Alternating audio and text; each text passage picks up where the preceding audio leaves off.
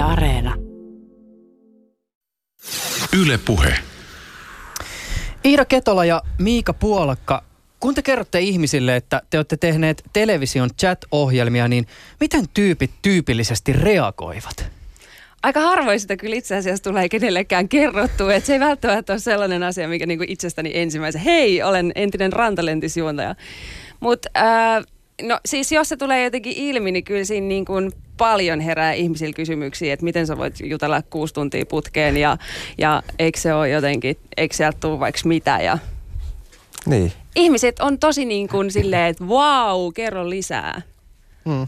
Jos pakon sanelemana joutuu kertoa, että on ollut joskus Maikkarin chatissa, niin se on semmoista niinku, ehkä semmoista pelon sekasta tai sitten semmoista vähän hysteeristä reagointia. Et jotkut yrittää ehkä lyödä, jotkut sitten yrittää halata ja en mä oikein niinku suostu kumpaakaan. Mä niinku yritän jotenkin tainnuttaa sen siinä sitten se tilanteen jotenkin, mutta aika Ja- semmoista va- vaihtelevaa. Ja mikä on semmoinen ehkä teidän näkökulmasta väsynein chat jota te joudutte silloin kuuntelemaan? Onko se joku tämmöinen paljonks viive? Pal- no, mä Se menisin just just sanoa, että niin paljonks on. viive, koska siis mm. se on se, mitä niin kuin kaikki, ja niitä paljonks viive viestejäkin tuli niin kuin siis ihan älyttömästi, ja se oli vaan mm. sellainen, ja sit mä oon siis juontanut tosiaan Rantalentistä, niin siinä oli sellainen bugi, että kun sä laitoit, että äh, TJ. TJ, niin sen tuli toimitusjohtajana Joo. siihen. Mm. Ja sitten tuli vaan niin kuin kymmeniä ja kymmeniä viestejä päivissä, missä lukee vaan, että toimitusjohtaja. Ja sitten hauskimmat ihmiset oli totta kai niitä, jotka laittoi sen TJ, TJ, TJ niin kuin monta kertaa, että sitten se ruutu oli täynnä pelkkää toimitusjohtajaa. Ja sitten kun sä yrität siinä niin kuin keskustella niiden ihmisten kanssa ja keskustella jostain, ja sitten ruutu on pelkkää toimitusjohtajaa, niin silloin sitä luovuutta tarvittiin, että okei, no Mm. Tämä meni nyt taas tähän toimitusjohtajan hommaan, että mistä me nyt puhuttaisiin. Mutta et sä Miika tehnyt vielä siis tämän puhuvan pään, tämän siis animoidun pään kanssa duunia, joka siis lukee näitä viestejä myös. Joo. Ja sitten sinnekin kun pisti TJ, niin sitten tuli Joo, toimitusjohtaja. on hyvä toimitusjohtaja. kaveri. Joo, just näin. Okay. Joo, se, se oli aika raskasta, mutta siihen ehkä perustukin se viehätys, että kun se oli niin todella raskasta, niin sitten sit siinä piti niinku olla sillä aika niinku sen kanssa jotenkin tulla toimeen, mutta sitten ihmiset niinku näki, että sua harmittaa se kovin paljon. ja siinä oli ehkä semmoinen jonkinlainen vie, viehätys. Mutta viive on semmoinen, mitä muut edelleen kysytään. Just kritisoin vähän tuommoista verkkokauppaa, jotain mainosta Facebookissa sarkastiseen sävyyn, ja siellä heti joku täysin random ihminen tuli kysymään, että paljon viive. se on näin. edelleen semmoinen niin kuin näin niin kuin 15 vuoden jälkeen. No se voi olla että siitä, että pääse koskaan. Joo. Tänään 5. kesäkuuta keskustelemme tekstiviesteihin perustuvasta interaktiivisesta televisioviihteestä, siis esimerkiksi TV-chateista ja tänään erityisesti TV, TVn chat-ohjelmista. Puhutaan varmaan myös hieman tekstiviesti-televisiopeleistäkin. Näistä erityisesti 2000-luvun ensimmäisellä vuosikymmenellä suosituista televisioviihteen muodoista, johon kuka tahansa pystyy osallistumaan lähettämällä tekstiviestin kunhan vain olisi, oli valmis maksamaan tekstarimaksun päälle pamahtavan viestihinnan. Tänään erityisessä fokuksessa on interaktiivisen televisioviihteen muotooppi. Siis tarkoituksena on muistelun lisäksi herätellä ajatusta siitä, miten lajityypin jotkut ominaispiirteet ehkä elävät tänäkin päivänä esimerkiksi pelistriimeissä ja somealustojen live-videoissa. Katsotaan, päädymmekö johonkin lopputulemaan siinä, onko historiallinen jatkumo kuinka eheä. Studiossa kanssani istuvat interaktiivisen television entiset tähdet Iida Ketola ja Miika Puolakka. Lisäksi Porin Ylen studiosta käsin keskusteluun osallistuu Tampereen teknillisen yliopiston tutkija Pauliina Tuomi. Tuomi paneutui kolme vuotta sitten väitöskirjassaan muun muassa juuri interaktiiviseen televisioon. Yle Puheessa Juuso Pekkinen. Ja vielä hienoa, että pääsitte kaikki mukaan tähän Joo, keskusteluun. tosi hyvin meni toi sun intro. Kiitos. Joo, Miten, kiitos. vaikka kysyn, nyt kun te olette hankkinut eka Merja Yläanttilan tänne Ylelle, ja nyt heti perään mut pyysitte tänne, niin mit, mitä Yle niinku tavoittelee tällä? Että heti niinku, eikä kaikki parhaat ensin tänne vai? niin, no, s- s- jotakin Tässä on joku jatkumo. Joo, kyllä, kyllä tässä joku, niin kuin, joku No, mietitään jotain taustalla on. Hei, äh, mun täytyy paljon Tuomi kysyä sulta äh, tota, heti, että et mikä sun tutkijan mielenkiinnon aikoinaan herätti aiheeseen? No se itse asiassa se syntyi jo 2003 kesällä, kun saavuin kesätöistä kotiin. Olin ollut tiimarin kassalla ja halusin istahtaa sohvalle ja rauhoittua ja rentoutua hetkeksi ja laitoin telkkarin päälle, niin siellä olikin sellainen hyperventiloiva juontaja, joka koitti väkipakolla saada mua laittamaan virtuaalista palloa hänen selkänsä taakse maali, maaliohjelmassa. Ja, ja jäin sitten aika hämmästyneenä seuraamaan sitä, että, että toki chatit oli tuttuja jo, olin niitä seurannut kanssa silloin 15 vuotta sitten jo, mutta rupesin tätä ilmiöä ehkä enemmän enemmän tutkimaan ja sitten se lähti siitä, tuli proseminaari gradu ja lopulta se sitten tuli tuossa vielä väitöskirjan muodossa maaliin. Että se on pitkäaikainen kiinnostuksen kohde, kyllä, mutta hämmästyksen kautta. Iida reagoi heti tähän hympe- hyperventilaatioon. Joo, kyllä, koska siis tunnistan, tunnistan tämän, kun niin kuin tavallaan se, että sunhan piti niin kuin puffata ja puffata ja puffata niin, että susta niin kuin välillä itsestäkin tuntuu, että multa lähtee jos ta- tajuu, jos mä niin kuin vielä, vielä joudun tässä nyt kertomaan nämä samat puhelinnumerot. Siinähän oli mun mielestä joku määräkin, että kuinka monta kertaa se puhelinnumero pitää mainita ja niin kuin 10 minuutin sisällä, varsinkin näissä niin kuin peliohjelmissa. Niin, niin, aivan. Ja tähän varmaan perustuu siis esimerkiksi niin kuin johonkin keskimääräisiin katseluaikoihin Kyllä, tai johonkin, kyllä. että uutta jengiä tulee ja, ja vanhaa lähtee ja näin. Ö, siis ö, ihmiset ei aina välttämättä ihan ymmärrä sitä, että tutkijan tehtävä harvemmin on arvottaa jotakin ilmiötä, joita kulloinkin tarkastelee. Ö, tohdin väittää, että chat-ohjelmia ja tekstiviesti televisioviihdettä ei välttämättä ole kaikissa piireissä asetettu aina sinne viihteen hierarkian kärkipäähän. Hei. Miten niin ei ole? Kaikissa piireissä, huom, kaikissa piireissä. Joo, hyväksytään tää. Joudutko sä Pauliina jotenkin selittämään sun tutkimusta ihmisille ja perustelemaan sitä, mikä arvo tällaisella tutkimuksella oikein on? Joo, toki. Et jos nyt tutkijana olin pakko olla objektiivinen kaikin puolin ja näen ilmiössä siis sekä, sekä hyviä että vähemmän hyviä puolia. Mutta tosiaan aika paljon tätä tituleerattiin termillä televisiojäte. Ja jouduin, jouduin kyllä eri, eri näissä akateemisissa piireissä niin selventämään, mistä on kyse ja ehkä vielä enemmän, että miksi ihmeessä tutkin sitä. Varsinkin kerrottua niin, että mulla on 40 tuntia nauhoitettuja chatteja ja TV-mobiilipelejä, joita mä sitten käyn päivästä toiseen läpi puranan voimin ja, ja ehkä joskus jonkun muunkin. Mutta tota, jouduin jo selittelemään, mutta sitten taas toiselta tieteelliseltä kantilta, niin, niin kuin sanottu, niin ITV-aika oli hyvin tärkeää kokeilumielessä ja Suomi oli pioneeri, pioneerimaa näissä erilaisissa ITV-kokeiluissa. Että sinällään siellä oli ihan kyllä puollettu, puollettu paikkansa televisio, televisiolähihistorian piirissä. Niin siis tämä on todella hämmentävää, kun esimerkiksi lukee tätä sun väitöskirjaa ja katsoo näitä lukuja, joita täältä löytyy. Siis erään arvion mukaan suomalaisen ITVn kultakausi ajoittui vuosiin 2004-2005, jolloin lähes 50 prosenttia TV-formanteista sisälsi jonkinlaisen interaktiivisen elementin. Siis tämä on todella hämmentävää. Kyllä, sehän SubTVllähän oli esimerkiksi käsite peliputki, joka tarkoitti sitten käytännössä sitä, että sitä peli, pelitavaraa ja chattitavaraa tuli vuorotellen se 5-6 tuntiakin putkeen ja sitten yöaika oli pyhitetty tot- totta kai chateille ja peleille. Mm. Mm. Että sitähän ehti sitten tulemaan kyllä päivän aikana aika iso määrä tätä ITV-tarjontaa. Mut siinä ehkä täytettiin semmoinen tyhjiö, koska mm. mä aina silloin chatissa sanon, että, että hei, kun sitä valitettiin, että hei nyt tulee pelkästään interaktiivisia chatteja ja pelejä, niin mä aina ihmettelin, että mitä niin kuin ennen tuli. Että ennen tuli Niin. vaan Falcon Crestin uusintoja ja Dy- Dynastian uusintoja. Niin ja ei ennen silloin- lumisadetta. Että, Niin, tai mm. lumisadetta tai Mm. testikuvaa, niin ei, Niin. niinku, ei se niinku silleen, se täytti vaan niinku tuommoista tyhjiötä periaatteessa. Ö, Miika ja Iida, kertokaa siitä, että miten te alun perin päädyitte vetämään chat-ohjelmia? Tämä on itse asiassa todella mielenkiintoinen tarina, koska olin 18-vuotias opiskelija Turusta ja kesä tuli silleen kohisten ja mulla ei ollut duunipaikkaa. Ja mä olin tehnyt promotöitä vähän silleen niin kuin ympäri ämpäri Helsingissä ja Turussa ja joka paikassa. Ja silloinen Maikkarin joku pomo, Aleksi Leinonen, otti suoraan muhun yhteyttä, että hei, me ollaan kuultu, että sä oot reipas ja hyvännäköinen blondi, että Sanoko nimenomaan, että reipas ja hyvännäköinen? Kyllä. Okei. Okay. Ja tota, että meillä olisi sulle tällainen duunipaikka, että lähtisit sä, oisit sä ole, valmis olemaan bikineissä televisiossa. Ja mä olin silleen, että anteeksi, mitä? Ja sitten se oli vaan silleen, että ei, et tuu kuekuvauksiin, että katsotaan, tota, katsotaan vähän. Ja sitten mulla oli auto ja tulin sitten tänne Pasilaan tylin ensimmäistä kertaa ikinä niin kuin omalla autolla Helsinkiin. Ja Mulla asui yksi kaveri silloin Espoossa ja mä sanoin, että jos mä saan tämän duunipaikan, niin mä muutan sit sun luo. ja ja sitten siellä oli niin kuin noin viisi sellaista, ää, no sellaista niin kuin keski-ikäistä miestä ja sitten ne oli vaan silleen, että joo, ota vaan vaatteet pois ja tuon kameran eteen. Tästä Ja- tervetuloa media-alalle. Nykypäivänä toi ei enää toimi. ei. Ja sitten tein työtä käskettyä ja sitten se oli vaan silleen, että no puhu jotain, että kerro vähän niin kuin, että leiki, että me ollaan nyt se sun yleisö, että esiinny nyt meille. Ja ikinä ollut tehnyt mitään sellaista. Ja sitten mä siinä niin kuin ehkä viitisen minuuttia rämmin ja sitten oli silleen, että joo, paikka on teidän, että tervetuloa.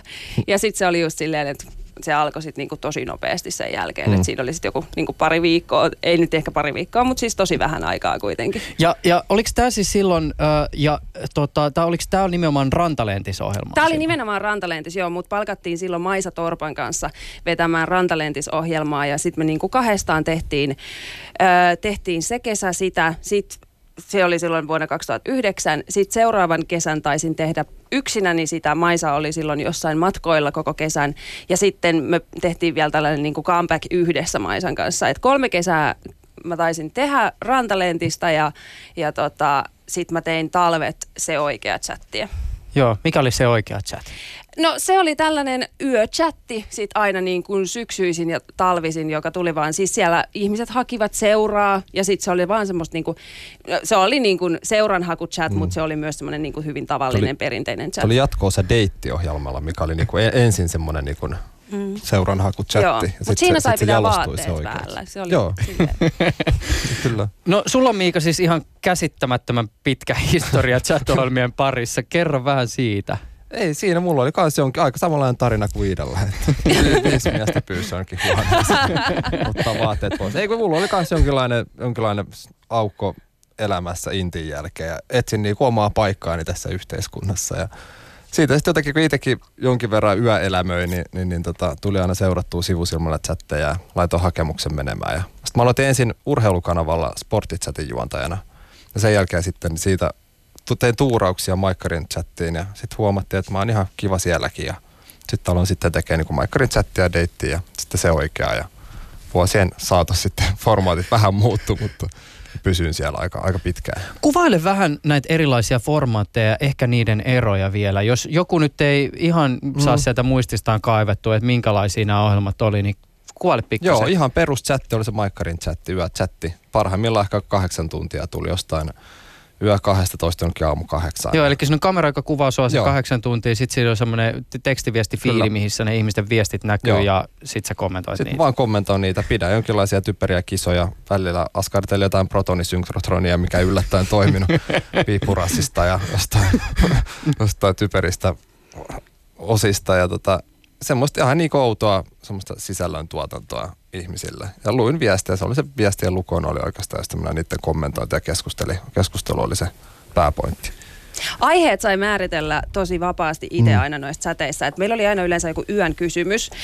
meidän sinne studioille rajattiin aina jostain, kun Maikkari sai kaiken näköisiä yhteistyölahjoja ja sitten me annettiin niitä niinku aina palkintona Joo. siellä eteenpäin. Et siellä oli aina joku kysymys. Sitten sä sait niinku siellä, me saatiin niinku itse valita, että kysytäänkö me tänään, että pistätkö ensin juuston vai kinkun voi leipäsi päälle mm. vai sitten, että mikä Täysin on... sama, mitä tapahtuu Facebookissa nykyään. Joo, mm. kyllä. Yritysten tai, jo, tai itse asiassa, mutta siis jos kuuntelee aamuradioita paljon, niin melkein joka no niin. kuukausi tulee tämä sama kysymys kyllä, niin. kyllä, kyllä. kanavalla. Mut joo. Mm. Ja sitten se niinku, myös se kysymyksen, että mitä sä kysyit, niin se aika paljon määritteli sitä yötä mun mielestä hyvin mm. pitkälti. Että sitten jos oli esimerkiksi joku tiistai-keskiviikko välinen yö, joka oli yleensä kauhean hiljainen, niin sitten kannatti laittaa ehkä joku äh, seksiin viittava kysymys, koska sillä saatiin aktivoitua aina mm. tosi paljon ihmisiä, mutta toi, toisaalta silloin saatiin myös aktivoitua näitä niin kuin kikkelikuvan lähettäjiä ja et siinä oli niin kuin aina puolensa ja puolensa, että lauantai-iltana sä voit oikeasti kysyä, että kumpi oli sun mielestä kivempi väri, punainen vai sininen ja mm. Hei, avatkaa vielä siis tämmöistä. Mä yritän jotenkin päästä käsiksi siihen, että, että minkälaista se ohjelman tekeminen on ollut ja minkälaiset asiat ikään kuin ovat niitä, jotka sitten siinä tietyllä tavalla jäävät siinä työssä mieleen. Siis te olette tietysti tehneet aika erityyppisiä ohjelmia. Peruschatti on vähän yrity, erityyppinen kuin sitten se rantalentis, jossa, jossa ollaan ilman paitaa bikineissä ja koitetaan sitä virtuaalista palloa siinä blue screenin edessä. Ei se ollut virtuaalinen, se oli ihan oikea rantapallo. Oliko se oikein? Okei, okay, okay. Siis okay. siellähän oli kaksi tyyppiä studiossa, pallopoika ja minä, mutta pallopoika ei tietenkään näkynyt siellä. Et siis pallopojalla oli hirveästi rantapalloja, joilla hän heitteli. Okei, okay, alright. No mä muistan sitten sen formaatin väärin. okay. Eikö se oli se vanha rantalentis, okay. jossa oli nämä mm. niin okay. virtuaaliset. Just näin. No joo, no mutta siis joka tapauksessa, oliko ei hei nyt, sorry, takaisin, oliko tämä rantalentis deluxe? Kyllä, uh, kyllä. Uh, siis okay. minä olen rantalentis deluxen, joita anteeksi mä unohdin kertoa tämän Joo, okei, okay, no niin, no, tämä oli olennainen, joo. Mutta siis jo, jos ajatellaan sitä, että, että minkälaiset lähetykset ehkä jäi mieleen, tai minkälaiset hetket oli semmoisia, jotka jollakin tavalla, joihin muistoissaan palaa myöhemmin, niin mitä ne on ehkä ollut? Ehkä just semmoinen, että ei, kun ei, pommikoira ei tarvinnut kertaakaan tulla sinne paikalle. Se oli silleen jotenkin semmoinen, että ei tarvinnut pelätä eikä tullut mitään ikävää palautetta, mutta en mä siis ihan vaikea sanoa. No, ei, ei ehkä, mä olin ehkä Lordin Euroviisuvoiton aikana jouduin töihin ja olihan se taikamoista härdelliä. Siellä oli muutaman neljän tunnin viiveet viesteissä ja useat satoja viestejä jonossa. Ja, ja tota, mutta ei, ei mulla nyt semmoista ihan niin, kuin niin spesiaalia ole. No me saatiin ihan hirveä määrä lahjoja katsojilta. Sitten on jäänyt jotkut sellaiset lahjat, joissa niinku toinen, että mä sain esimerkiksi kerran joltain mummelilta itse tekemänsä lapaset, joihin hän oli kirjaillut sit vielä mun nimen ja semmoisen niinku linnun. Ja ne oli niinku oikeasti tosi hienot lapaset. Et siinä oli, niinku, oli nähty vaivaa ja sitten oli semmoinen, että vitsi vau, mm. miten tää on tosi makea. Mutta ehkä niinku, jotenkin mieleenpainuvin yö oli myöskin tämä Norjan ammuskelu sattui sellaiseen aikaan, että meillä oli just lähetys alkamassa ja sitten oli, että Norjassa on ammuskeltu, että siellä on pari tyyppiä kuollut. Ja sitten siinä oli jotenkin, että meillä oli lähetys silleen, että aina kun pääsi tauvolle, me niinku vuoroteltiin sitä, niin siellä oli vaan niinku koko ajan kuolleita enemmän ja mm. enemmän ja enemmän. Ja sitten oli, tota, sit oli ihan jotenkin silleen, että mitä helvettiä täällä tapahtuu. Ja sitten ei lähetykseen ei voitu kuitenkaan ottaa mitään siihen liittyvää, koska sitten Mm. Se olisi ollut jotenkin, kun ei vielä, vielä tiedetty mm. yhtään, mistä on kyse. Mm. Niin aivan, mutta sitten joutuu kuitenkin, se on tietysti siis melkein mitä tahansa lähetystä tekee ja semmoista lähetystä, jossa on ikään kuin myös viihteellisiä elementtejä, pitää kuitenkin varmaan huomioida se, että mitä, mitä tapahtuu ja elää ikään kuin sen mukaan. Uh, tota, uh, osaatteko te, ja Pauliina, säkin voit nyt osallistua niin tähän kysymykseen, mutta että osaatteko te arvioida, minkälaisista motiiveista käsin ihmiset katseli näitä ohjelmia? Ne, jotka erityisesti tietysti teillä on tietoa niistä, jotka osallistu, mutta että jos vähän koittaa arvioida sitä, että, että mikä sai ihmiset osallistumaan, niin mikä se asia oli? No mä voisin tähän sillä tavalla ö, heittää vastauksen, että mullahan oli kunnianhimoinen tavoite haastatella ja, ja kysellä ihmisiltä, jotka seuraa ja sitten mahdollisesti myös osallistuu ihan chatteihin ja, ja näihin peleihin, mutta juontaen juuri tästä lievästi negatiivisesta television jätemaineestaan, niin en ikinä saanut ketään kiinni, ketä olisi myöntänyt, että on seurannut taikka osallistunut näihin, näihin ohjelmiin. Eli ne motiivit tavallaan yritin tavoittaa näitä henkilöitä, mutta se olikin yllättävän, yllättävän hankalaa. Eli aina tuli sellainen kiertopallo, että en ole koskaan katsonut, että ehkä joskus on ollut telkkari vahingossa päällä, kun on, on, on tehnyt, on tehnyt niin poppareita mikrossa, niin sen aikaa se oli päällä. Ja... Sama pätee Seiska-lehteen. No se on tämä sama, ja kauniita rohkeita ja, ja niin edespäin. Mm, niin. Mutta että, että tietysti mä ajattelen sen niin, että aika monelle se oli varmaan sellainen niin kuin, ajankulu, ja sellainen, että kotona oli ääni. Monihan pitää mm. televisio päällä ihan siitäkin syystä, että tavallaan sen kuuluu olla päällä, kun ollaan kotona. Niin se, että mm. siellä oli juontaja, niin se saattoi myöskin olla niin sosiaalinen aspekti mm. siinä. Veijo Hietala kutsui sitä varmaan taustakohinaksi. Ja niin. Kunhan on jotain semmoista, niin kuin, että on vähän seuran tunnetta ja semmoista. Niin. Ja niin. itäkin, kyllä mä itsekin tein sitä niin kuin Joo, kyllä. usein, että jos tuli kotiin jostain niin yöllä, niin laittamaan sen päälle. Kyllä, ja toki siis alussahan näkyy paljon sellaista, kun huomattiin, että oikeasti saa oman tekstiviestissä läpi TV-ruutuun, mm. että hei äiti, mä oon täällä, kato, kato, Joo. kato. Mutta nehän tietysti sitten vuosien varrella. Kyllä. Vähän Eveli. ehkä varmaan keskustelufoorumit oli ensin se, mikä alkoi pikkuhiljaa tappaa Maikkarin normichattia ja sitten sen jälkeen sosiaalinen media Irkkalleria niin. edellä. Että sitten kun se ei ollutkaan enää niin ihmeellistä, että saa niinku viestinsä jonnekin näkyviin, niin, niin mm. tota, ehkä sit siitä hiipu pikkuhiljaa. Mm. Itse on saattanut joskus olla noita pop, poppareita tehdessä tuo tota, ohjelma päällä ja mä ehkä niin kuin, jos mä itse pohdin näitä niin kuin motiiveja tavallaan osallistua tai viehättyä tästä ohjelmasta, niin kun sä mainitsit esimerkiksi tämän irkkallerian, niin mun täytyy sanoa, että samalla tavalla kuin esimerkiksi verkon irkkallerian tai irkin tai jonkun muun kautta ö, avautui se ikään kuin elämänpiiri laajemmaksi, mm. koska mm. ne ihmiset, jotka eivät ole välittömässä fyysisessä läheisyydessä, ovatkin yhtäkkiä saavutettavissa, niin mm. hieman ehkä, mun täytyy sanoa, että siihen mun chat-katsomiskokemukseen on liittynyt jotakin saman sortista. Siis mm. yhtäkkiä on jonkun yhteisön äärellä, joka on sit ympäri niin. Suomea ja mm. jollakin tavalla niin kuin läsnä. Et siinä on tavallaan ollut semmoinen jokin ehkä tämmöinen myös niin kuin sos- mm. sosiaalinen aukeaminen. Ja myös siinäkin tapauksessa, ettei ole välttämättä itse lähettänyt niin paljon viestejä. Että on, mm. on vaan niin kuin jotenkin tiedostanut se, että hei, tässä on nyt ihmiset kerääntynyt niin kuin jonkun tämmöisen asian äärelle mm. ympäri Suomea. Mutta jo, jos te vielä niin kuin, jotenkin esimerkiksi Iida alkaisi pohtia niiden viestien kautta, että mitä ehkä välittyi niistä ihmistä, jotka sitä chattia seurasi, niin mitä kaikkea muut sieltä löytyi kuin esimerkiksi näitä kikkelikuvan lähettäjiä? Kyllä mä väittäisin, että siellä oli niin kuin, äh, muuhun on edelleen yhteydessä sellaiset ihmiset, jotka on laittanut silloin, silloin kauan aikaa sit niihin chatteihin viestiä. Mm. Ja heissä on ehkä niin kuin hyvin heissä on ehkä niin kuin paistaa läpi sellainen tietynlainen yksinäisyys ja semmoinen, että sellaista vuorovaikutusta on elämässä aika vähän. Ja sitten on just semmoista, että on niin kuin liikuntarajoitteisuutta, että sä et oikein pääse sieltä sun kodista mihinkään ja sitten se on tavallaan kiva, että joku huomioi sut. Ja, ja sitten on myös tullut tällaista, että katsoin sinua vankilasta, mikä on niin kuin tosi yleistä ja sitten myöskin vankilaan laitettiin niin kuin vangeille viestejä sitä kautta ja myöskin, mm. myöskin siellä oli sellaista niin kuin jengien välistä huutelua. Mika katsoo mua tolleen niin kuin... Joo, niin kuin bloodsit ja kripsit. niin, mä en nyt itse sano, että mä en tiedä, onko se hirveän poliittisesti korrektia, mikä ihmisryhmä se on, joka siellä mm. niin kuin keskustelee keskenään, mutta tota noin, niin Kyllä mä väittäisin, että se on semmoinen vuorovaikutuksen puute, mikä sulta puuttuu siitä normiarjesta. Et sit sä, ja sitten tavallaan äh, sehän meni tosi usein niin, että et me keskusteltiin sieltä jostain, aiheesta ja kerrottiin ja siitä tuli niin kuin pari viestiä niin kuin joltain tyypiltä siihen. Niin kuin siihen. Ja sitten hän lähetti loput kirjeellä, koska se on niin hirveän kallista niin kuin mm. lähettää. Että sitten he kuitenkin niin kuin ajatteli, että totta kai mua kiinnostaa keskustella heidän kanssaan tästä aiheesta enemmänkin. Ja sitten se oli just semmoista, hei kun sä kysyit multa silloin lähetyksessä, niin tämä on se mun vastaus, että en viittinyt mm-hmm. siihen enää laittaa. Mm-hmm. Ja sitten oli vaan silleen, että niin no, eihän mä niin kuin tavallaan oikeasti ollut hirveän kiinnostunut siitä, että mitä se ihminen just siitä asiasta on mieltä, vaan se oli vaan sellaista, niin kuin mä tein vaan mun duunia siinä, että mm-hmm koitin mm. saada häntä lähettämään niitä viestejä. Hän tavallaan kiersi sen vaan tol, tota kautta. Ja sitten myöskin nämä jotka lähetti kirjeitä, niin laittoi tosi usein sit niinku kirje, niinku kuoret mukaan, että mä tavallaan pystyin niinku kirjoittamaan heille, että he olivat maksaneet jo mun mm. puolesta ne postimaksut ja muuta. Mm.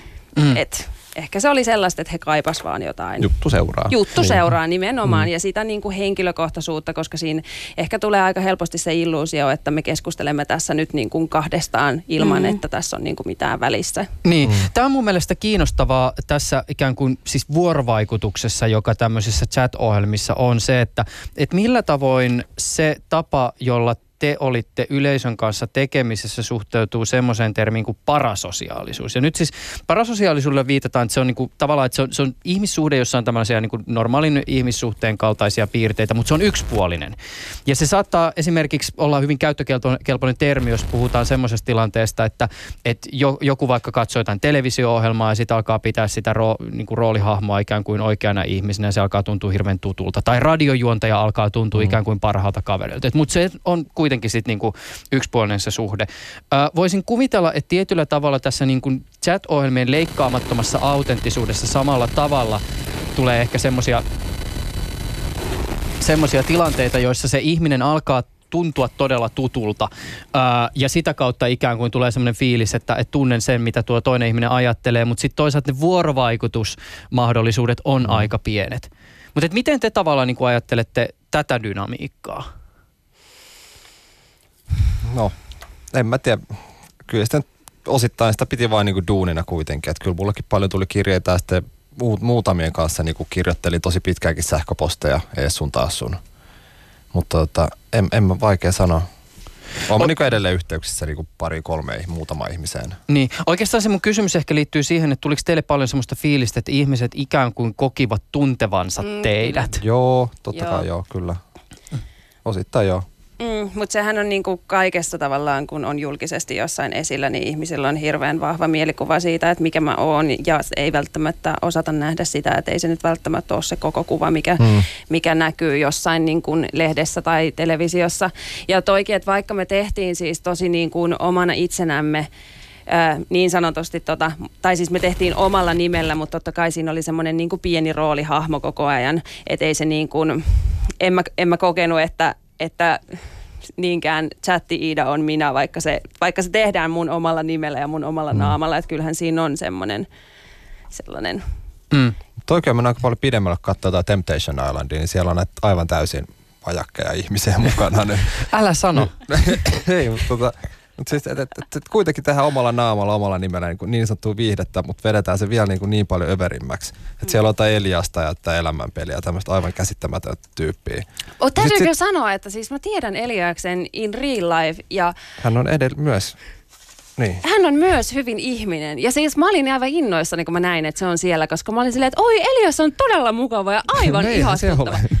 ne, ei se ollut siinä, mutta tavallaan Mm. mun kokemus hänestä Niin. on se, että hän on tosi ihana ja hän varmasti tulee kärsimään niin kuin todella paljon, Mm. paljon tosta, että kuinka niin kuin ihmiset kokee, että se hän on ihan hirveä Mutta psykopaatti. Se on Niin, se mutta ton arvosta se, sitten? se, se on Niin. hämmentävää tässä ohjelmassa, kuinka jotenkin ihan sama, mistä puhutaan siis ilmastonmuutoksesta tai chat-ohjelmista, niin jollakin tavalla aina palataan tähän Temptation Islandiin. Mut haluaisin- ja, ja, tota, jos ei se ihan suoraan liity tähän, niin voisin kysyä näistä chat-asioista. Mutta interaktiivisuus ja Temptation Island hän on hirveän mielenkiintoista, koska tiedän paljon ystävieni, jotka eivät suostu katsomaan sitä ruudusta, vaan haluavat nähdä sen televisiosta, koska siinä on tweetit. Mm. Niin, just näin. Ja itse asiassa, no joo, nyt itse asiassa voi, voi ollakin, että jollain tavalla palataan myös tähän Temptation Islandiin, jos puhutaan ikään kuin tästä historiallisesta jatkumosta interaktiivisen television tai niin kuin mm.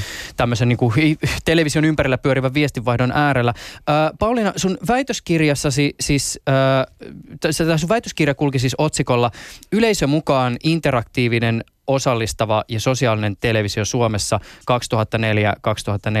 2004-2014. Jotenkin tekisi mieli huutaa perään, että never forget. Mm. Mutta siis tässä tutkimuksessa ö, sä, sä pistit tämmöiset erilaiset SMS-pohja, SMS-pohjaiset chatit ja pelit interaktiivisen TV-viihteen tai ITVn käsitteen alle, joka tässäkin keskustelussa on usean otteeseen mainittu. Avaisitko hieman sitä, miten sä kontekstualisoit erilaisten TV-chattien paikkaa suomalaisen television lähihistoriassa? No siis äh, se, kun TV-chatteihin siirryttiin siis vuonna äh, 2000 TV, TV ensimmäiset chattinsa pyöritti, niin tavallaan se vuorovaikutus television kanssa oli alkanut jo. Tai voitaisiin jopa sanoa, että interaktiivisuus on alkanut siitä hetkestä, kun televisio on syntynyt. Sitten on tullut kaukosäätimet ja muut vastaavat. Mutta jos mietitään nyt Suomen, Suomen historiaa, lähihistoriaa, niin ruutu 9 ja ruutu S ja sinne sitten posti, postikorttia menemään, jos haluaa osallistua. Ja sama juttu sitten siitä, että meiltä tuli Hugo Peikko-ohjelmat ja Vito Game Showt ja, ja, ja tämän tyyppiset. Eli tavallaan ne, se erilainen mobiiliviihde, mikä silloin 2000-luvulla syntyi, niin se räjähdysmäisesti sitten, sitten lähti. Mutta sillä tavalla niitä TV-chatteja myöskin asemoin, että niillä oli erilaisia tosiaan niitä käyttötarkoituksia. Et joillakin, joillakin oli selkeästi se seurahaku ja joillakin oli selkeästi vaan sellainen yleinen, yleisempi. Ja niin kuin mä tuossa mainitsin, niin esimerkiksi TV-säteillähän oli kuitenkin jonkun verran sitä hierarkiaa. Eli jotkut oli arvostetumpia kuin toiset. Ja voisi jotenkin ajatella, että just tämä niin nelosen neljä deitti, niin se oli pitkälti sellainen, mikä säilyi ihmisten välisenä vuorovaikutuksena. Eli kirjoittajat kirjoitteli keskenään ennen kuin sitten Martin Aitolehti hän otettiin siihen kyllä juontajaksi, mutta siinä ei pitkään ollut juontajia ollenkaan. Eli se lähti näistä ei-juontajallisista chateista ja sen jälkeen tuli tämä huonolla webikamerayhteydellä varustettu juontaja siihen heilumaan siihen alareunaan, kunnes sitten lopulta tavallaan juontaja tuli ja, ja omi koko shown, jolloin se vuorovaikutus yleisö- ja television välillä siirtyi aika äkkiä nimenomaan katsojien ja juontajan väliseksi. Eli siinä niin kuin tapahtui sellaista, sellaista selkeää kehitystä chattien kaaressa aika pitkältikin. Mm. Sä tässä sun väitöskirjassa vielä teet tämmöistä niin kuin ikään kuin, siis eh, voisiko sanoa tämmöistä televisioon ää, ympärille kertyneen, ke- keräytyneen vuorovaikutuksen evoluutiota, jossa ikään kuin tämä interaktiivinen televisio on jonkinnäköinen tämmöinen esiaste sille televisiolle, joka sitten taas tämän päivän katsojalle alkaa olla aika tuttu, eli sille keskustelulle, jota käydään esimerkiksi sosiaalisessa mediassa television, televisio-ohjelmien ympärillä. Joo, kyllä. Eli näkisin niin, että se ITV-vaihe oli sellainen, mikä edelsi sitten taas niin sanottua Web 2.0 vaihetta, josta sitten taas on siirrytty sosiaalisen median myötä erilaiseen vuorovaikutuksen vaiheeseen. Eli se oli tavallaan sieltä reaaliaikaista palautetta. Sä lähetit siinä ITV-vaiheessa, kun sä laitoit tekstiviestin sohvalta ja sä näit välittömästi TV-ruudussa vaikutuksen, mitä, mitä sillä oli. Joko juontaja torjui sun pallon tai ei, joko hän luki sun viestin tai ei ja eurolla sait selville sitten tämän. Ja sitten vastaavasti kun miettii, että tullaan kun enemmän, kun enemmän meni niin kuin nettiin sisällöt ja muut, niin nettisivut oli totta kai niin kuin sellaisena paratekstinä, semmoisena isona osana sitä TV-ohjelmaa-antia, mutta jos sä mietit nyt katsoo TV tai näitä nettisivuja, niin nehän toimii lähinnä täysin staattisina arkistoina, niissä ei ole enää mitään, mitään vuorovaikutusta. Ennen esimerkiksi Emmerdaleillä oli oma chatti, siellä oli keskustelupalsta. Nyt se kaikki on siirtynyt niin kuin periaatteessa somen alle, eli se semmoinen vuorovaikutuksen kaari on, on niin selkeästi on tuossa muuttunut kymmenen vuoden aikana, mutta se, että se vuorovaikutus edelleen, niin se on säilynyt kyllä. Ja se, että Ei edelleenkään tekstiviestivoimaa ei voida niin kuin väheksyä, että se on mm. edelleen äänestysmuoto, se on edelleen tapa ottaa osaa, eikö se ei ole hävinnyt sinällään mihinkään. Mm. Äh, mä heitän äh, yhden tällaisen aihesanan te, tähän keskusteluun ja, ja kuulen mielelläni, minkälaisia ajatuksia tämä herättää teissä tässä kontekstissa siis autenttisuus.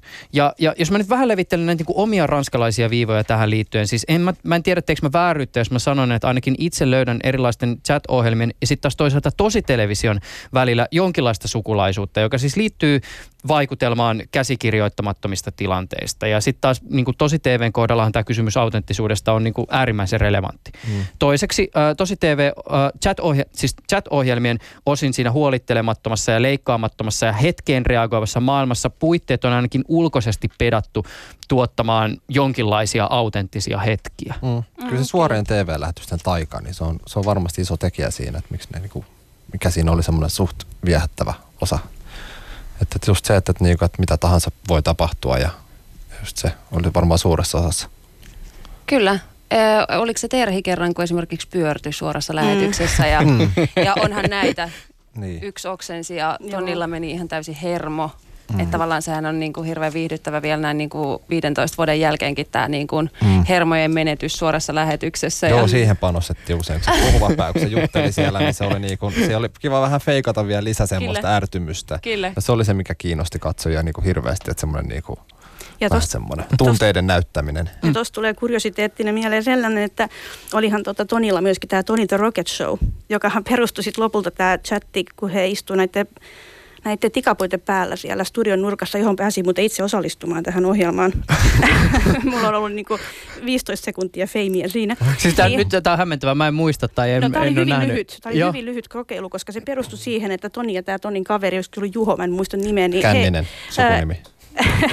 Oikeasti. Just, niin he ihan suoraan sanoi niin kuin kettuille yleisölle saadakseen, saadakseen niitä viestejä. He olivat oikeasti todella, todella tota ilkeitä ja, ja alentuvia. Ja he aina kun sieltä tuli viestiä, niin he vaan sanoivat, että no siinäpäs laitoit viestiä ja taas kilisi rahaa kassaan. Ja, että se, niin kuin se, se, se, provokatiivisuus kääntyi, niin kuin, se taisin vedettiin niin kuin ihan loppuun. Mm, se, se, niin. mm se oli ehkä hyvä osoitus siitä, että sitten kun pikkuhiljaa tuommoiset säyseät ja neutraalit chatit alkoi niin menettää suosiota, niin sitten oli pakko kokeilla paljon niin kuin brutaalimpaa lähestymistapaa. Ja se pitää ihan paikkansa. Sitten se toimii myöskin noissa mobiilipeleissä niin, että kyllähän tosiaan ensin heiteltiin sitä, sitä virtuaalista rantapalloa päin, mutta sittenhän lopulta tuli nämä grillit ja kalat. Että kun ihmiset kyllästyivät ehkä heittää niitä, niitä pelkkiä palloja, niin sitten tarvii pistää niin jotain, että tuli heitä mua kalalla ja mm. heitä mua grillillä ja tämän, tämän tyyppistä. Että niitä yritettiin niin kuin, tavallaan viedä sitten vähän niin kuin pidemmälle. Tämä on muuten nyt kiinnostavaa. Mä alan jo pikkasen tässä tekee kudelmaa tähän ikään kuin tämän päivän mediamaisemaan. Ja tämä kysymys siis rahasta, josta tietysti siis erilaiset tämmöiset TV-chat-ohjelmat ja pelit ovat saaneet aika paljon kritiikkiäkin. Siis iltapäivälehdissä on paljon kirjoiteltu siitä, kuinka esimerkiksi lapset ovat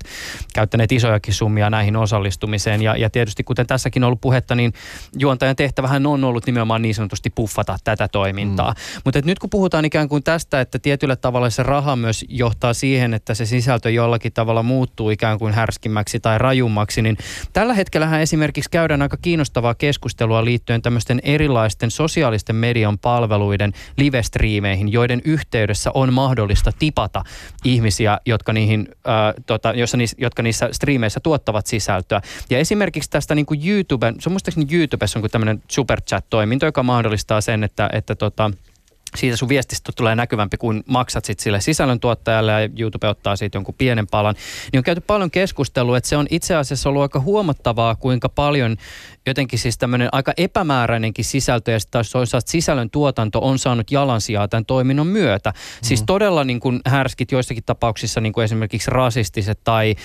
loukkaavat kommentit pääsevät läpi ihan siis siitä syystä, koska sisällöntuottajat tietysti saa niistä rahaa ja sitten taas toisaalta sisällöntuottajat alkavat tehdä yhä vaan rajumpaa sisältöä, jotta sitä mm. tippiä ikään kuin tulisi. Kyllä mä tunnistan tosta itteni. Siis mulla oli ehkä niinku, en ihan tossa määrin, mutta mut mun niinku ehkä se bravuuria, mistä mä itse tykkäsin tuosta työssä oli se, että mä olin, silloin ollut vielä käsitettä trolli. Mutta mä olin varmaan sen ajan jonkinlainen trolli. Mä niinku näyttelin aika paljon tyhmempää, mitä niinku oikeasti on. Siis joskus saatettiin niinku keskustella äidinkielen opettajan kanssa hyvinkin pitkään siitä, että kirjoitaanko hamsteri P-kirjaimella hamsteri vai ei. Ja mä niin aina väitin, että totta kai kirjoitetaan, että nyt hamsteri tai leopardi ja geopardi. Ja siis semmoista mä heittäydyn niin silleen suhteellisen tyhmäksi ja mä tiesin, että ehkä niin 25 prosenttia ihmistä tajuu sen. Ja niillä on hirveän hauskaa. Ja sitten se 75 prosenttia ihmisistä on ehkä semmoisia, jotka niinku harmistuu ja ärsyyntyy siitä, että, että eikö tajua, että niinku hamsteri ei kirjoita P-kirjaimella niinku siellä välissä. Et se oli semmoista niinku osittain trollaamista ja provosoimista ja sitten ne, jotka tajus, että niinku mä vedin niinku täysin vakavalla naamalla noita juttuja, niin niillä oli taas hirveän hauskaa. Mm. Niin se, se, oli ehkä se, mikä niinku eniten mua tässä viehätti tuossa duunissa niinku vuodesta toiseen. Ja tästä tulee niinku sellainen mieleen yleensäkin, että nyt näitä kaikki Facebook-live ja muita live-striimejä ajatellen, että jos me nyt mietitään nykypäivän televisiotarjontaa yleensäkin, itse asiassa oma postokaiheeni on provokatiivinen televisiotuotanto, eli erilaiset keinot, millä nykypäivänä, kun tarvii koko ajan mennä pidemmälle ja pidemmälle, että, että saadaan niin kuin tavallaan lineaari-TVlle katsoja, niin sehän näkyy myös tämmöisissä niin kuin live-striimeissä. Että periskopessa hypitään juna edestä, voisi kaksi sekuntia ennen kuin mm. juna osuu, että saadaan niitä katsojia. Tai sitten tytöt vilauttelee tai sitten mitä tahansa muuta, että tavallaan se on niin kuin mennyt siihen. Ja sitten ehkä just varsinkin kun tämä ansatalogiikka tulee siihen mukaan, niin se, että se on aika, aika tota kyseenalaista se, että mm. mitä pitää tehdä, jotta, jotta sitten saa sitä niin sanotusti sitä näkyvyyttä. Ja sitten just se, että jos raha menee siinä määrin sit ohi, että sillä voidaan niin kuin jotain tämmöistä negatiivistakin ajaa eteenpäin, niin onhan se niin, mä, mä leikittelen edelleen tällä niin kuin autenttisuuden käsitteellä siis sitä kautta, että jos me ajatellaan, että se jollakin tavalla linkittyy tähän esimerkiksi niin kuin siis TV-chattien tekemiseen ja sitten taas toisaalta se on aika kuumaa valuuttaa näissä nykypäivän välineissä, siis sosiaalisessa mediassa, live-striimeissä, esimerkiksi osin tässä story, tai, aika use, tai tietysti isostikin tässä story-muodossa, jota esimerkiksi Instagramissa voi harrastaa, mutta et, et kaikkeen autenttisuuteenhan tässä median kentässä ikään kuin liittyy myös semmoinen jännite, että et toisaalta voidaan käydä siitä keskustelua, että kuinka autenttista niin sanottu jokin autenttinen sisältö sitten lopulta on. Että et kuinka rehellistä tai spontaania semmoinen sisältö, jonka ajatuksena on kuitenkin saada sitä vuorovaikutusta ja ehkä sen vuorovaikutuksen kautta rahaa, niin, niin miten se tavallaan niin kuin suhteutuu tähän kysymykseen jollakin tavalla niin kuin aidosta tai rehellisestä hetkestä. Mm.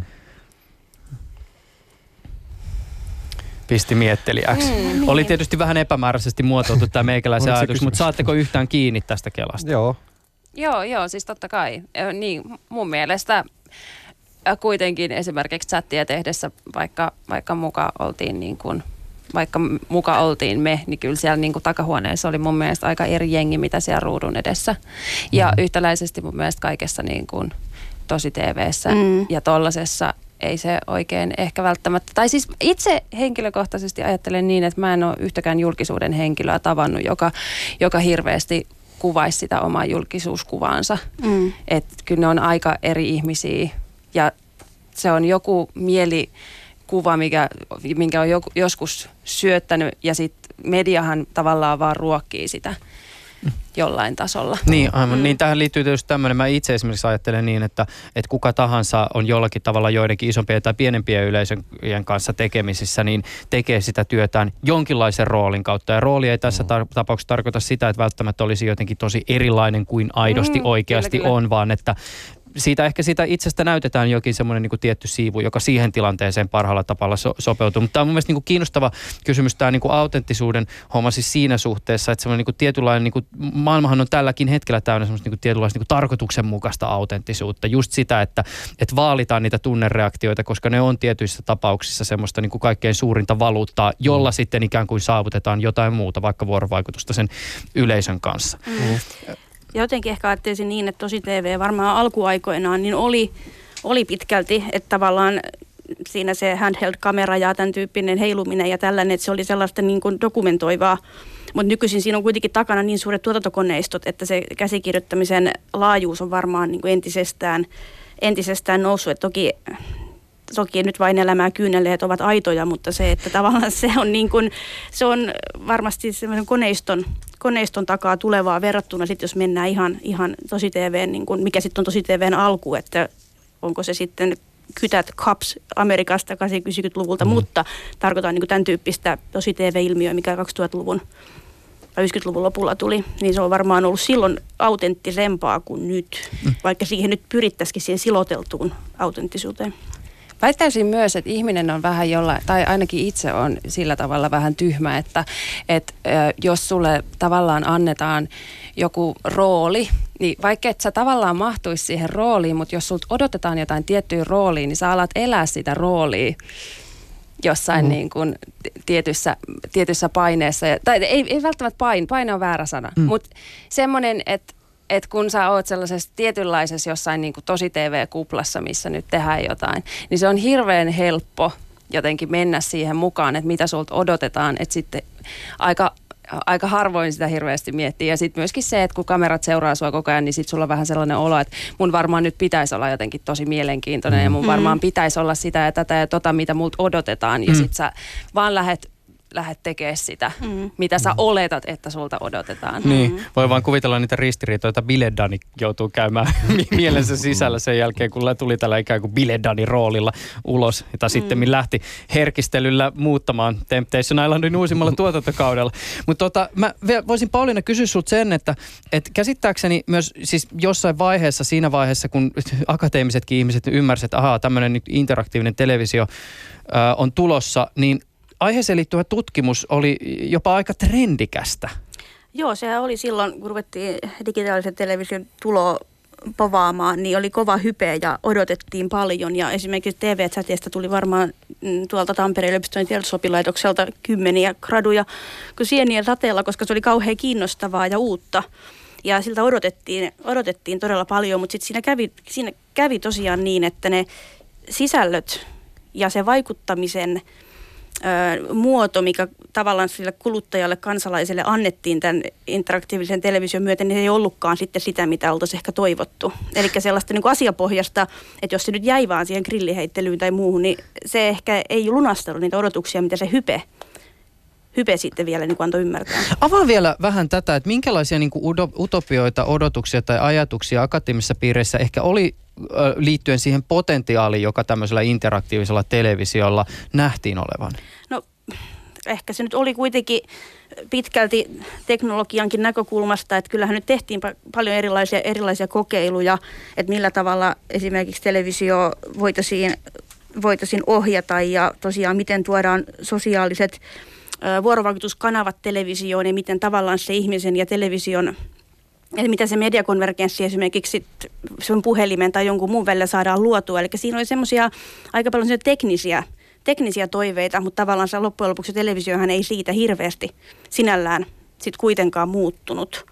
Et siinä ladattiin ehkä sellaista, ehkä vähän semmoista tulevaisuus, tulevaisuus ää, avaruusaika hypeä myös, että, että olisi tullut muutoksia. Mutta sitten on toki myöskin sanottava se, että aika jännästihän esimerkiksi televisio ja niinkin vanha niinkin vanha medium kuin tekstitv pystyttiin sitten taas niin kuin sosiaalisen median Twitterin kautta yhdistämään. Vaikka nyt linnanjuhlat, jossa pyörii tekstitveltä twiitti, feedit ja tämän tyyppinen, pystyttiin niin hyödyntämään sitä vanhaa. Mm. Tai ei tarvitakaan sitä uutta. Niin, niin. Mm. Tämän, tämän, tämän tyyppinen ikään kuin medioiden yhteispeli on kyllä aika mindfuckia, jos nyt ihan suoraan on. sanotaan. Ja ulkomailla ei ymmärretä ollenkaan, koska tietenkin tekstitv ei ole ihan joka maassa edes niin kuin käsite, niin on todella niin kuin hämmästyttävää, että oikeasti kun te käytätte niin kuin tekstitvtä ja Twitteriä jotenkin yhdessä ja sitten tulee twiitit ruutuun. Niin, kyllä. just näin. Mm. Hei, tota, mun täytyy vielä kysyä teitä Miika ja Iida tästä tota, jo mainitusta raha-asiasta ja sitten taas toisaalta tästä, kuinka ö, esimerkiksi TV-chatit saivat jossain vaiheessa aika paljon tätä negatiivista julkisuutta, niin jouduitteko te jollakin tavalla ajattelemaan tätä tai ajattelitteko te sitä? Siis näitä iltapäivälehtien otsikoita, joissa puhuttiin niin kuin satojen tai tuhansien eurojen puhelinlaskusta, jota esimerkiksi lapset lapset olivat puhelimillaan tuottaneet tai niin. En mä tiedä, mun jotenkin silleen päähän toi, että ei jäänyt ihan hirveän isona ongelmana. Että ehkä sitten pari kertaa oli jotain juttuja, mutta mut ei meillä niinku mun mielestä ainakaan juontajalla ollut mulla ainakaan mitään semmoista kovin suurta painetta sitä mitenkään käsitellä tai mitenkään. Että, että kerran muista, kun joulupostia vedin, siinä oli 3D-pukkia, mä olin äänenä pari jouluputkea, niitä edelleen klippejä löytyy YouTubesta, niin silloin vaan joku kysyi multa, että, että ei kai toi jonotus maksa, kun oli niinku puhelinlinja. Ja mulla oli mitään hajua, eikä meitä ollut mitään ohjeistettu. Mulla oli että ei varmaan. Se, se vaan niinku oli semmoinen, että se on jäänyt mieleen ainoana tommosena. Niinku, ja se on tiennyt myös vähän elämää tonne, että se on tuossa YouTubesta löytyy toikin, niin, niin toikin kommentti, että ei varmaan, niinku joulupukki kertoo sille soittajalle. Mm. Mutta että, että, että en, en mä niinku, ei, ei varmaan niinku ollut ihan mitään mun mielestä jättimäistä ongelmaa sen suhteen. Ainakaan juontajille niin kuin sälytetty mitään semmoista Niin, painetta. ja se, siis tämä, ei, ole- tämä ei ole mitenkään tämmöinen myöskään niin kuin syyllistävä Joo, kommentti, joo. vaan ylipäätänsä siis, että, että Niin. joutuuko tätä asiaa jollakin tavalla niin kuin ikään kuin kohtaan. Ei, ei, en mä ainakaan itse muista, että olisi, olisi mäkään, joutunut siis mitään mä en edes- toimenpiteitä ainakaan tekemään. Joo, en mä en edes muista, että niin, mä en edes muista tällaisia kohuja. Mm. Mm. Et totta kai sen niin kuin, tiedosti sen, että se on aika kallista se vuorovaikutus ja sitten tavallaan kun siihen niin paljon itse sitä, että puhukaa kanssani, jotta, jotta me saadaan rahaa, jotta mä saan mun palkan ja jotta tämä niin kuin, homma pyörii. Mutta mä väitän, että se oli aika semmoinen, niin kuin, että kaikki sen varmasti tiedosti. Joo, kyllä se Et- tuotiin aika selkeästi aina esiin. Niin, Niin, kuin niin, ja moderaattorin viesteissä ja juontajan viesteissä. Kyllä, tai kyllä. ke- Kertomana, että paljon viesti maksaa. Ja, Ja se Sit luki piti- koko ajan siinä, siinä alhaalla, että se ei, se ei ollut mitenkään sellaista, niin kuin, sellaista huijaamista, että Mm, mm, et kumpa te nyt vaan, että saisi tietää, kuinka paljon tämä maksaa. jossain vaiheessa muistaakseni vielä niin kuin, tai oli silleen, että piti aina kertoa, että kuinka paljon sun kymmenen viestiä maksaa niin kuin esimerkkinä. Että piti tuoda ruutuun se teksti, että Joo. esimerkiksi kymmenen viestiä maksaa näin ja näin paljon. Että, että kyllä sitä niin kuin aika selkeästi koko ajan painotettiin, mutta en mä itse kokenut mitenkään sitä. Mm. Mä otan tässä vielä esille tämmöisiä niin kuin ranskalaisia viivoja näistä omista ajatuksista, jotka ehkä niin kuin liittyy tähän kysymykseen siitä, että minkälaiseen historialliseen jatkumoon ehkä vielä sit median isossa kuvassa tämmöiset TV-chatit asettuu. No yhtenä kysymyksenä mä oon nostanut tässä jo nyt esille tämän siis rahan. Se on mun mm. mielestä kiinnostavaa, millä tavoin siis tietysti tehän, tehän niin kuin puhuitte ikään kuin sen puolesta, että ihmiset osallistuisivat ja sen vuorovaikutuksen kauttahan se tuli ikään kuin sitten nimenomaan se, se se rahakanavalle. Ja sitten taas toisaalta, jos ajattelee sitä, miten erilaisia maksamisen mekanismeja on tämän päivän näihin erilaisiin striimeihin sisärakennettu, niin mun mielestä siinä on jotain samankaltaisuutta. On, siis kyllä. pelistriimeistä esimerkiksi löytyy mahdollisuuksia tipata sitä sisällöntuottajaa ja sitten esimerkiksi just jostain niin kuin No mu- mu- muidenkin niin kuin, kuin Twitchin so- sosiaalisen median alustoilta on löydettävissä tämmöisiä toimintoja, joissa tämmöinen niin kuin maksaminen on mahdollista. Sitten taas toisaalta tämä tietynlainen niin kuin leikkaamaton läsnäolo, johon ehkä jollakin tavalla liittyy tämä autenttisuus. Siis melkein kuka tahansa, joka on katsonut jostain Instagramista tai Facebookista jotain live-feediä, niin tunnistaa sen tilanteen, missä se tyyppi yhtäkkiä pitääkin sitä puolentoista tunnin monologia yleisön edessä ja koettaa saada sitä vuorovaikutusta aikaiseksi ja sitten se meno muuttuu kaikkea muuta kuin käsikirjoitetuksi, koska mm. ei, ei niin pitkää juttua voi millään käsikirjoittaa. Mm. Ja, ja sitten taas toisaalta just esimerkiksi tämä persoonavetoisuus, se on mun mielestä niin kuin kiinnostava asia. Tässä tehän olette mun mielestä ollut tietyllä tavalla oman aikana niin kuin sisällöntuottajia samalla mm. tavalla kuin sisällöntuottajista puhutaan tänä Kyllä. päivänä. Ja sitten just nämä vuorovaikutuksen keinot, miten sen yleisön kanssa ollaan tekemissä. Niin Siinä on varm, mun, mun silmiin siinä on ainakin jotain niin kuin hirveän samankaltaista mm. kuin siinä, miten esimerkiksi vaikka just jonkun pelistriimien tekijät ovat yleisöensä mm. kanssa Kyllä mä oon tekemisissä. itteni verrannut ehkä nykyajan tubettajaa jollain tasolla. Meille, mä olin entis, ennen duunista taloudellisessa tiedotustoimistossa, sinne tuli yksi tubettaja, Joonas, niin tota, Peso Joona, Joonas, niin tota, kyllä mä esittelin itselleen sille, silloin kuulin, että se on tubettaja, niin että, että mä oon niinku sun semmoinen niinku esihistoriallinen niinku sukulainen, että jollain tasolla. Niin tosin tubettamisesta ehkä täytyy vielä mainita se, että ö, se tämän päivän tubettaminen ehkä sitten Mm. jo, jollain tavalla mun mielestä mun, mun silmiin näyttää vähän kuitenkin erityyppiseltä, koska sitä, se alkaa sitten taas mennä lähemmäs semmoista niin kuin perustelevision tekemistä, Joo, että leikataan, joo, valaistaan, joo. mm. jutut on käsikirjoitettu ja draamankaari on selkeä, mm. mutta sitten jos esimerkiksi tehdään sitä liveä siellä YouTubessa, niin, Niin. niin se on sitten enemmän No sit taas kyllä, joo, chattia. joo, niin, Mm. joo. Miten tota, mä, mä tässä vielä niinku, ehkä pohdiskelen tätä kysymystä ikään kuin ö, siis vielä, vielä tästä näkökulmasta, että tämä vuorovaikutus ja sen tavat, niin se, se on mun mielestä niinku kiehtovaa aina se, että miten se saadaan se yleisö messiin. Ja sähän Pauliina kirjoitit kymmenen vuotta sitten, oliko se widescreen.fi julkaisu nimenomaan tämmöistä niinku TVn ö, mobiilipeleistä, eli siis SMSllä pelattavista mm. peleistä ja siitä, kuinka niissä ruokitaan tätä vuorovaikutusta. Ja oliko se, sä olit löytänyt kuusi erilaista tapaa, miten esimerkiksi tätä vuorovaikutusta voidaan ylläpitää. Kyllä, ja juuri tätä varten siis kävin sen monta kymmentä tuntia läpi sitä aineistoa. Mutta ja to, to, tokihan nämä niin kuin osittain sopii myöskin soittovisoihin, jos muistatte ringalingit ja, ja tämän tyyppiset muut visailut. Mutta eri, erityisesti ehkä tuo TV-pelipuolella varsinkin ottaa huomioon, että jos se kohderyhmä nyt on sitä alaikäistä porukkaa, niin varmasti vetoo heihin parhaiten. Mutta siis yksi he- helppo keinohan oli houkutella. Että tuu kokeilemaan ja et voi tietää kuinka hyvä oot. Ja sitten tietysti suoraa kehottamista, että ota nyt puhelin käteen ja laita pallo tulemaan ja syyllistämistä. Mulla on täällä tylsää, yhtään palloa ei ole tullut ja mulla ei ole vielä edes hiki. Ja sitten kannustamista, että tiedän, että pystyt parempaan ja tiedän, että pystyt tähän. Ja hoputtamista, että enää viisi minuuttia aikaa, nyt on kiire, lähetä viimeinen pallo nyt äkkiä. Ja samoin myöskin härnäämistä, että niin päin, että en uskokaan, että susta on siihen, että kenties voit näyttää, että olet pätevä virtuaalipallon tai sitten muun heittelijä. Täällä Helsingin päässä muuten nyökytellään. Ää, Mi- Miika siis itse asiassa just kirjoitti tänne näin, että yksi helppo keino on syyllistäminen, koska just sitä sellaista Tulee pientä täällä. Joo, joo hän, hän tekee siis, hänellä on aivan mielettömät muistiinpanot tälle. No se on mukava saada varmistus tälle kymmenen vuoden jälkeen. Sen gradunsa jälkeen, että ei mä nyt ihan turhaa niitä sitten Ei, kattonut. kyllä. Mm. Minkälaista roolia teidän historia TV-chattien parissa äh, Iida ja Miika näyttelee teidän urallanne kokonaisuudessaan? Mihin TV-chateissa osa tota, työskentely ehkä teidän kohdalla johti? Kyllä se mulla aika pitkälle. Mä aloin silloin, kun mä olin Maikkarilla siellä chateissa duunissa, mä alo- aloitin silloin opiskelut samaan aikaan medianomiksi, niin sit mä aloin siellä tekee grafiikoita noihin interaktiivisiin ohjelmiin ja hain huomenta Suomen grafiikoksi ja tällä hetkellä mulla on oma yritys, jossa on kolme työntekijää ja tekee huomenta Suomelle grafiikat ja Maikkarin nettisivuille grafiikat. Niin kuin muiden, tuommoisten 3D- ja videoprojektien ohessa, niin kyllä ei mä niinku siellä olisi näin pitkällä niinku ilman Maikkarin chattia. Ja sitten varmaan niinku sosiaalisessa elämässä kyllä mä luulen, että jonkin verran itse varmempi ja osaa kohtaa ihmisiä tuolla eri tavalla, kun on joutunut satojen kännihäliöiden ja tuommoisten outojen lähestymisyritysten kohteeksi, niin, niin niitä on oppinut handlaamaan aika hyvin. Ja, ja varmaan sitten kun on jutellut suorissa lähetyksissä satoja tunteja, niin kyllä varmaan semmoinen itsevarmuus ja jonkinlainen niin kuin ulospäin suuntautuneisuus on kehittynyt mm. aika paljonkin. Että, että on se ollut ihan niin kuin semmoinen korvaamaton duuni-ajanjakso mun elämässä ainakin. Ja se on ollut varmaan niin kuin myös aika, su, su, sulle niin kuin aika hauska tapa tietyllä tavalla kokeilla erilaisia tapoja olla ihmisten edessä, mm. Koska jos ajatellaan sitä, että mikä sun juttu niin sanotusti oli TV-chattien maailmassa, niin ainakin yksi tämmöinen tunnistettava piirre on siis just se, että sä, puhuit välillä ihan tosi outo juttu. Joo, kyllä. Ja mä jotenkin ehkä se taito oli siinä, että pystyi vaan vakavalla naamalla niin kuin hyvin pitkälle selittämään niitä asioita. Että niin kuin, et, et, et, et, sit, sit vaan niin kuin jotenkin, se oli vaan niin kuin jotenkin kiehtovaa. Mm.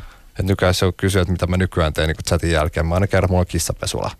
Sillä ilmakään ei värähdä. Sitten se menee niin kuin aina niin kuin läpi ja sitten sit jengi alkaa kysyä, että mikä kissapesula. Ja sitten sit sellainen, kun- että pystyy niin kuin sanoa tommosia asioita niin kuin ihan täysin niin kuin pokkana. Ja jotenkin, ehkä se oli, se oli jotenkin hauskaa siihen aikaan siellä. Mm. No sä oot siis Iida Ra- Rantalentiksen jälkeen tehnyt vaikka ja mitä, siis media-alan kokenut ammattilainen, ollut sekä televisiossa ja radiossa ja tehnyt podcastia ja sit sen vielä lisäksi sä oot yrittäjä. Mutta jos ajatellaan ikään kuin tätä sun urallista jatkumoa, niin minkälaista roolia nämä TV-chatit tässä, tässä näyttelee? Mm, Tämähän on hirveän mielenkiintoista, koska mähän en työssäni tarvitse julkisuutta yhtään mihinkään. Oikeastaan siitä varmastikin enemmän haittaa kuin hyötyä, koska se, että ihmisillä on jotenkin niin vahva mielipide siitä, että kuka mä oon, niin voin kuvitella, että siinä tulee vastareaktio, että minä en ainakaan halua, että tuo, tuo leikkaa tukkani tai kaataa kahvini. Mutta tota, kyllä se varmasti on antanut tosi paljon ja sanotaan, että ilman, ilman julkisuutta en olisi tapannut nykyistä aviomiestäni, koska olemme nähneet ää, vuonna 2010 helmikuussa tällaisessa Saimaan Norppien pelastamisoperaatiossa. ja, tota noin, niin, Mutta se on ehkä niin kuin, se on ehkä sellainen juttu, mistä, mistä tavallaan on tosi kiitollinen, että ehkä tässä on niinku ollut joku tarkoitus, että et mun on jotenkin tosi hassu ajatella, että mä oon edelleenkin tosiaan tästä nyt niin kuin melkein kymmenen vuotta aikaa, kun mä oon esimerkiksi Big Brotherissa ollut ja edelleen siitä niin kuin tavallaan muistetaan ja edelleen kirjoitetaan. Esimerkiksi tänään kävin katsomassa mediat, koska oli Instagramiin tullut niin paljon uusia seuraajia, että onko mä nyt jossain tällä hetkellä ja mun Instagram-postaus oli nostettu uutiseksi, niin musta se on niin kuin jotenkin niin kuin silleen, että mitä helvettiä. Niin kuin en, mä en ole kukaan ja mä en ole mikään ja silti jotenkin niin kuin ihmisiä näennäisesti hirveästi kiinnostaa. Mutta tässä just ehkä näkee sen, että se maailma on muuttunut niin paljon, että aina kun mulla tulee uusia seuraajia tosi paljon jossain sosiaalisessa mediassa, niin mun ensimmäinen ajatus on silleen, että mitä mä nyt on mokannut, koska ainoastaan sellaiset nostetaan. Mm. Et eipä ketään, niinku, tavallaan sellaiset niinku hyvät asiat ei kiinnosta ketään niinku mediassa. Et esimerkiksi avasin muutama kuukausi sitten kahvilan. Niin, Tuo on siitä kirjoitettu. Ää, no, no joo, siis semmoisissa niinku kissaristiäisissä, mutta siis silleen, että et jos niinku ylipäätänsäkin, jos tapahtuu jotain hyvää elämässä, niin, niin se ei ole mitenkään hirveän kiinnostavaa, mutta sitten jos mulle tulee joku niinku, tapahtuu jotain huonoa tai, tai jotain tällaista, niin se kuin niinku sit kiinnostaa ja sitten kaikki, kaikki media on soittelemassa. Et ehkä sen takia myöskin koittaa silleen jonkun verran pysyä siitä, siitä pois ja ei niinku jotenkaan kaipaa sellaista, sellaista ihan hirveästi, Mm. että olisi missään. Miten tota, oot sä koskaan miettinyt sitä, että, että jos et sä ois mennyt sinne tota, koekuvauksiin, mä en saa vieläkään sitä niin kuin mielikuvaa pois päästä, niin se on jotenkin niin härskeä. Just tänä päivänä ku, kuulostaa niin kuin todella aikamoiselta, mutta et jos sä et ois mennyt sinne koskaan, niin missä sä ehkä olisit nyt? Niin, se on kyllä hirveän mielenkiintoista, että missä mä olisin nyt, koska, koska tota, mullahan oli hirveä, mä en olisi mitenkään halunnut muuttaa Helsinkiin ja mä pidin melkein vuoden Turussa kämpää, koska mä olin silleen, että Helsinki on jotenkin niin ahdistava, niin iso ja, ja kaikki jotenkin ahistaa ja, ja sitten mä kuitenkin oon niin kuin jäänyt tänne. Toisaalta sen, sen takia myöskin, että sitten mä löysin jotenkin täällä oli sitten duunia ja sitten me tavattiin Rennen kanssa aika pian ja että kyllä sitten niinku elämä on jäänyt tänne. Kuusi vuotta sitten, kun perustin ensimmäisen kampaamoni Helsinkiin, niin mun isoäiti oli silleen, että jaa, no et sä sit varmaan oo takas tulossa. ja sitten mä olin, no en mä kyllä varmaan sit oo.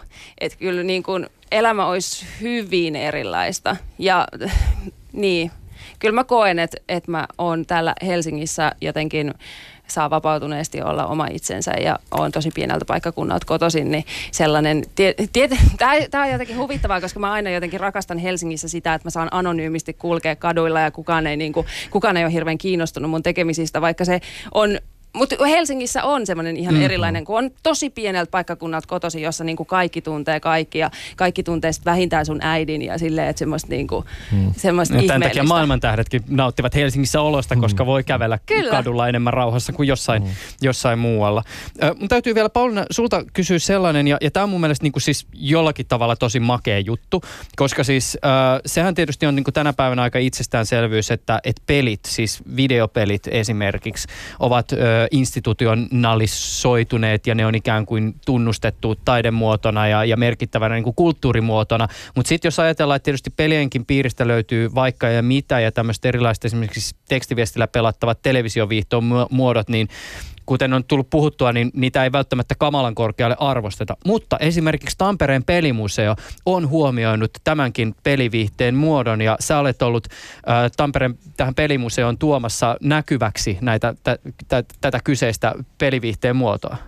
Joo, kyllä. Eli Suomen pelimuseo, niin hän nyt esittelee Suomen pelihistoriaa siellä sitten useimpien keissien kautta. Ja nimenomaan tätä 2000-luvun mobiili-TV-viihtiajanjaksoa määrittää siellä katapulttipeli.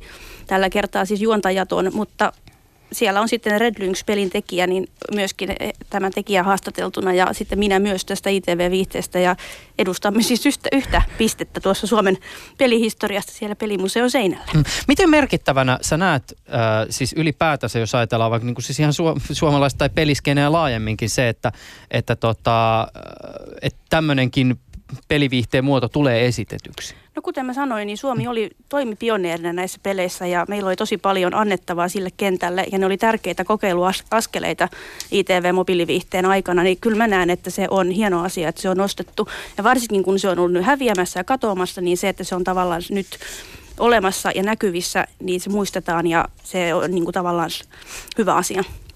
Hei, kiitokset teille älyttömästi tästä keskustelusta. Tämä on ollut opettavaista, ajatuksia herättävää ja kiehtovaa. Mahtavaa, Kiitos. että pääsitte kaikki Kiitos. osallistumaan. Kiitos. Ylepuheessa Juuso Pekkinen.